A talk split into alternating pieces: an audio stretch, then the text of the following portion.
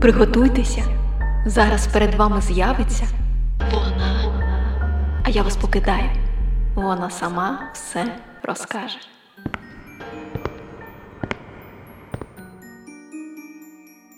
А чи знаєте ви, що якщо напередодні Нового року проковтнути чарівну сніжинку, то вона перетворить голосові зв'язки на тонкі, але міцні струни, що бринять неповторною ніжністю.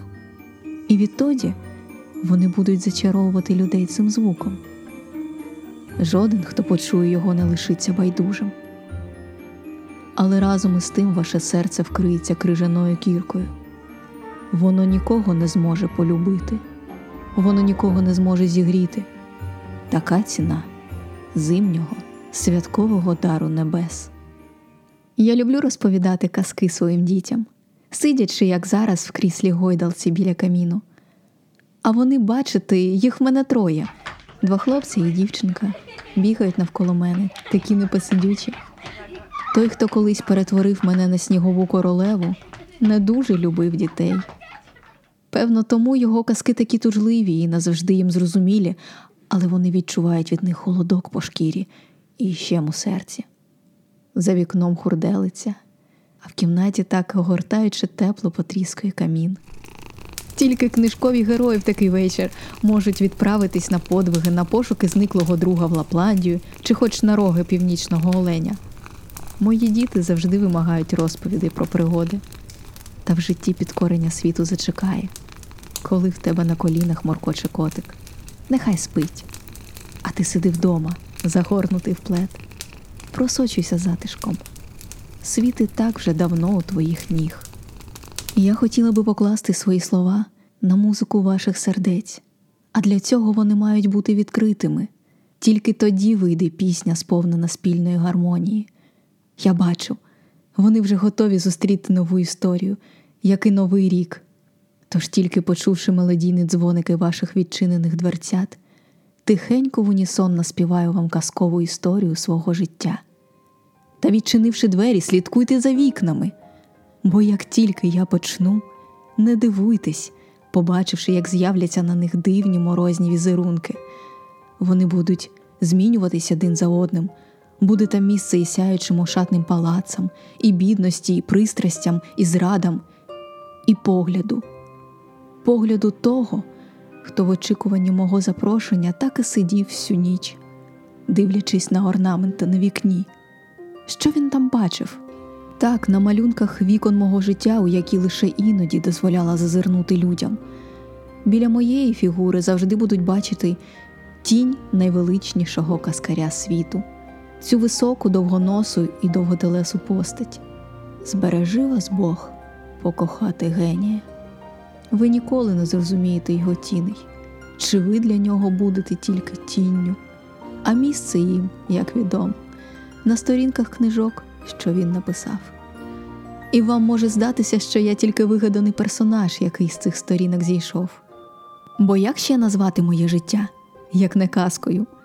Жінка, що народилася 6 жовтня 1820-го, в бідній і взагалі не сім'ї, ви тільки уявіть, а поза шлюбом, до 30 встигне підкорити Європу, Америку, Англію, розбивши по дорозі не одне знамените серце заробити мільйони і, віддавши їх велику частину на благодійність, піти зі сцени, викликавши стільки питань і пересудів, до речі, які завжди супроводжували мене, де б і як не звучало моє ім'я, дане мені при народженні Йоханна Марія Лінд.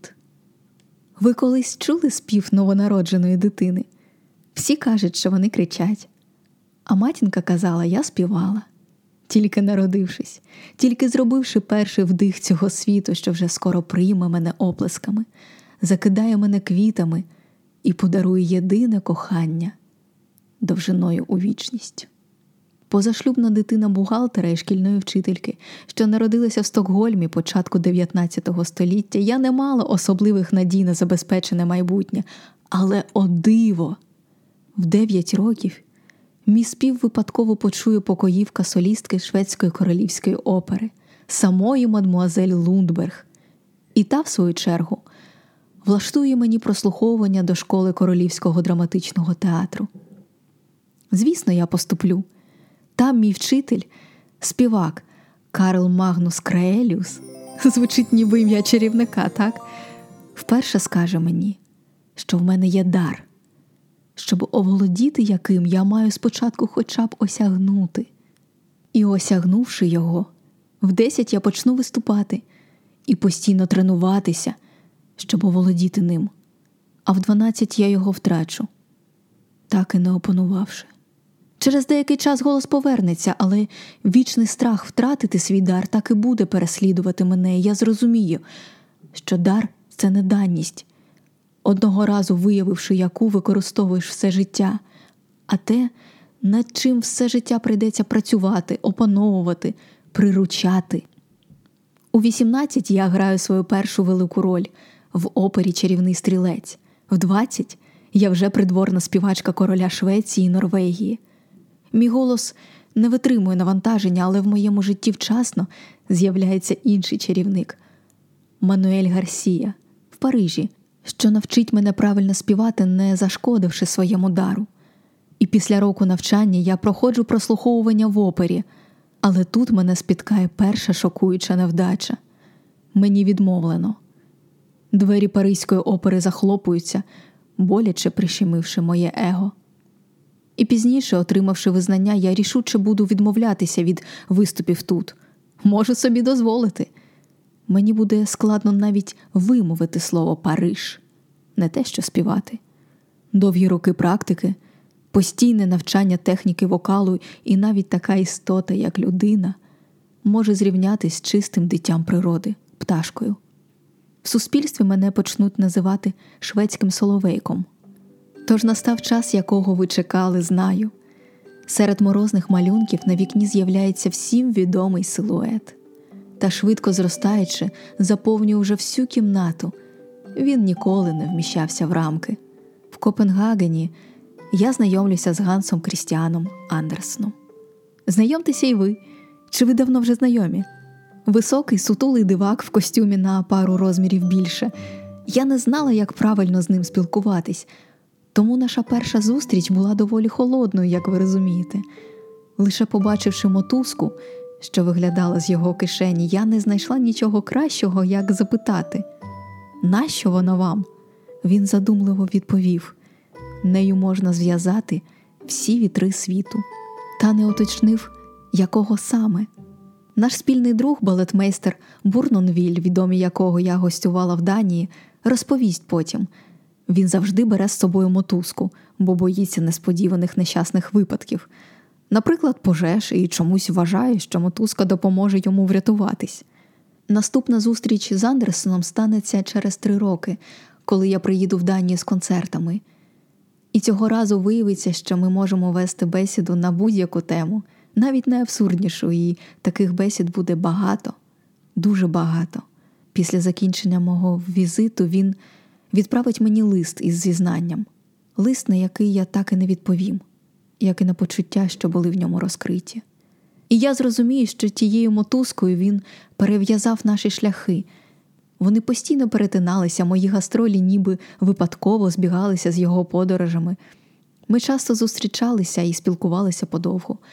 Він потребував моєї уваги, моєї присутності, та я не могла йому дати того, чого він потребував найбільше чи йому так здавалося? Якось на Різдво він розповість, що весь святвечір очікував мого запрошення в гості, самотньо дивлячись всю ніч у вікно. Я, засоромившись того, що в цей час зовсім забула про свого друга, запрошу його зустрічати новий рік разом, і на святкуванні жартома запропоную йому стати моїм братом. Я таки буду його називати братик або дитятко, не дивлячись на те, що він старший за мене майже на 15 років. Життя це казка. Ми самі придумуємо сюжети героїв в своєму житті, і ці герої можуть зовсім не збігатися з реальними характерами. Андерсен зробив мене сніговою королевою, присвятивши мені цей твір, а в моїй казці Ганс Крістіан був братиком і дивним дитям. Я багато жартувала з ними, сміялася, але крізь посмішку все частіше ловила себе на думці. Його твори нікуди не дінуться, вони закарбовані в вічності, вони вже в колективній світовій пам'яті, де залишиться мій спів. 24 я отримую головну роль в опері Вінченцо Беліні в Берліні. Турне моє успішно продовжується в інших театрах Німеччини і Австрії. Чим більше оплесків, квітів, шанувальників, тим більше щастя, думаєте ви, о ні, тим більше страху, не виправдати сподівань, не відповідати очікуванням, і чого я варта без голосу, і хто його може зберегти, якщо я сама його ледь втримую. В той час я починаю активно займатися благодійністю, даю багато доброчинних концертів, і це приносить мені славу навіть серед тих, хто не цікавиться музикою, але роблю я це не заради слави точно. Ви здивуєтесь, але саме моє походження дало мені шанс на самореалізацію. До мене не було таких жорстких вимог, як до дівчат вищих верст суспільства, і розмови про нього довгим шлейфом тягнуться за моєю сценічною сукнею. Бачите, на віконцях з'являються малюнки людей, що шепочуться, прикривають віялами тихий обмін запитаннями. Та що ви кажете? Як? Невже це правда? А поговорити було про що? Моя мати мала сміливість піти від чоловіка через його зраду, і це важливий факт, але не могла отримати розлучення через складність процедури і відмовлялась повернутися до нього попри його вмовляння. Вийти ж за мого батька вона змогла тільки після смерті першого чоловіка. Вони одружились, коли мені було 14, і я вже успішно виступала. 14 років вік, коли дівчата з благородних сімей вже закінчують свою кар'єру, щоб думати про справді важливе, як бути хорошою дружиною. Мати ж на своєму весіллі сказала головне в житті, як і в шлюбі, вірність. Я була вірною своїм ідеалам і думала про справді важливе для мене як залишити слід в мистецтві, як залишити щось про себе в цьому світі, де людська думка і пам'ять такі ненадійні, такі мінливі. Ось вже в пресі я читаю, що талант мій переоцінений, що стиль моїх виступів холодний, нічим особливо непримітний. Та, попри все, моє казкове сходження продовжилось. Мене запрошують у відень серед моїх шанувальників імператорська сім'я. За цим послідує Лондон, де я виступаю в присутності королеви Вікторії.